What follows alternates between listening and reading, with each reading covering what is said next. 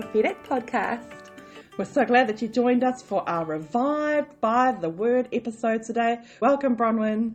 Kia ora, I'm Bronwyn, and I'm so excited about reading to you the Word of God. And um, in Psalm 119 it says, Revive me by your word, just like you promised you would. So come and join in and listen and be revived by his word. Luke chapter 14. One day Jesus was on his way to dine with a prominent Jewish religious leader for the Sabbath meal. Everyone was watching him to see if he would heal anyone on the Sabbath. Just then, standing right in front of him, was a man suffering with his limbs swollen with fluid. Jesus asked the experts of the law and the Pharisees who were present, Is it permitted within the law to heal a man on the Sabbath day? Is it right or wrong? No one dared to answer. So Jesus turned to the sick man, took hold of him, and released healing to him, and then sent him on his way. Jesus said to them all, If one of your children or one of your animals fell into a well, wouldn't you do all you could do to rescue them, even if it was a Sabbath day? There was nothing they could say, all was silenced. When Jesus noticed how the guests for the meal were all vying for the seats of honour, he shared the story with the guests around the table. When you are invited to an important social function, don't be quick to sit near the head of the table, choosing the seat of honour. What will happen when someone more distinguished than you arrives? The host will then bring him over to where you are sitting and ask for your seat, saying in front of all the guests, You're in the wrong place. Please give this person your seat. Disgraced, you will have to take whatever seat is left. Instead, when you're invited to a banquet, you should choose to sit in the lowest place so that when your host comes and sees you there, he may say, My friend, come with me and let me seat you in a better place. Then, in front of all the other guests at the banquet, you will be honoured and seated in the place of highest respect. Remember this everyone with a lofty opinion of who he is and who he and who seeks to raise himself up will be humbled before all. And everyone with a modest opinion of who he is and chooses to humble himself will be raised up before all. Then Jesus turned to his host and said, When you throw a banquet, just don't invite your friends, relatives, or rich neighbours, for it is likely they will return the favour. It is better to invite those who never get an invitation. Invite the poor to your banquet, along with the outcast, the handicapped, and the blind, those who could never repay you the favour. Then you will experience a great blessing in this life, and at the resurrection of the godly you will receive a full reward. When they heard this, one of the dinner guests said to Jesus, Some day God will have a kingdom feast, and our happy and privileged will be the ones who get to share in that joy. Jesus replied with this parable There was a man who invited many to join him in a great feast. When the day of the feast arrived, the host instructed his servants to notify all the invited guests and tell them, Come, for everything is now ready for you. But one by one they all made excuses. One said, I can't come, I just brought some property and I'm obligated to go and look it over. Another said, Please accept my regrets, for I just purchased five teams of oxen and I need to make sure they can pull the plough. Another one said, I can't come because I just got married. The servant reported back to the host and told him of all their excuses. So the master became angry and said to his servant, Go at once throughout the city and invite everyone you find the poor, the blind, the disabled, the hurting, and the lonely and invite them to my banquet. When the servant returned to his master, he said, Sir, I have done what you have asked, but there's still room for more.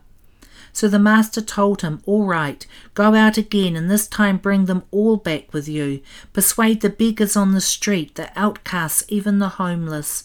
Urgently insist that they come in and enjoy the feast, so that my house will be full. I say to you all, the one who receives an invitation to feast with me and, make, and makes excuses will never enjoy my banquet. As massive crowds followed Jesus, he turned to them and said, When you follow me as your disciple, you must put aside your father, your mother, your wife, your sisters, your brothers. Yes, you will even it, you will even seem as though you hate your own life. This is the price you'll pay to be considered one of my followers. And anyone who comes to me must be willing to share my cross and experience it as his own, or he cannot be considered to be my disciple. So don't follow me without considering what it will cost you. For who would construct a house before first sitting down to estimate the cost to complete it?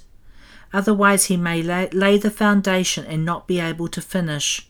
The neighbours will ridicule him, saying, Look at him. He started to build, but he couldn't complete it. Have you ever heard of a commander who goes out to war without first sitting down with a strategic planning to determine the strength of his army to win the war against a stronger opponent? If he knows he doesn't stand a chance of winning the war, the wise commander will send out delegates to ask for the terms of peace.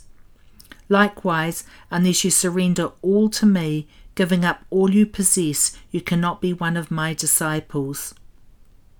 Salt is good for seasoning, but if a salt was to lose its flavour, how could it ever be restored? It will never be useful again, not even fit for the soil or the manure pile.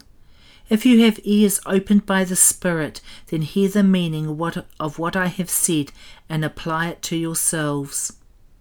Chapter 15 Many dishonest tax collectors and other notorious sinners often gathered around to listen as Jesus taught the people.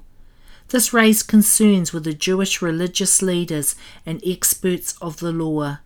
Indignant, they grumbled and complained, saying, Look at how this man associates with all these notorious sinners and welcomes them all to come to him. In response, Jesus gave them this illustration. There was once a shepherd with a hundred lambs, but one of his lambs wandered away and was lost. So the shepherd left the ninety nine lambs out in the open field and searched in the wilderness for the one lost lamb. He didn't stop until he finally found it. With exuberant joy, he raised it up and placed it on his shoulders, carrying it back with cheerful delight. Returning home, he called all his friends and neighbours together and said, Let's have a party. Come and celebrate with me the return of my lost lamb. It wandered away, but I found it and brought it home. Jesus continued, In the same way, there will be a glorious celebration in heaven over the rescue of one lost sinner who repents, comes back home, and returns to the fold more so than for all the righteous people who never strayed away. Jesus gave them another parable. There was once a woman who had ten valuable silver coins. When she lost one of them, she swept her entire house, diligently searching every corner of her house for that one lost coin. When she finally found it, she gathered all her friends and neighbours for a celebration, telling them, Come and celebrate with me. I had lost my precious silver coin, but now I've found it. That's the way God responds every time one lost sinner repents and turns to Him. He says to all His angels, Let's have a joyous celebration, for the one who was lost I have found. Then Jesus said, once there was a father with two sons. The younger son came to the father and said, Father, don't you think it's time to give me the share of your estate that belongs to me? So the father went ahead and distributed among the two sons their inheritance. Shortly afterward, the younger son packed up all his belongings and travelled off to see the world. He journeyed to a far off land where he soon wasted all he was given in a binge of extravagant and reckless living. With everything spent and nothing left, he grew hungry, for there was a severe famine in that land. So he begged a farmer in that country to hire him. The farmer hired him and sent him out to feed the pigs. The son was so famished he was willing to even eat the slop given to the pigs because no one would feed him a thing.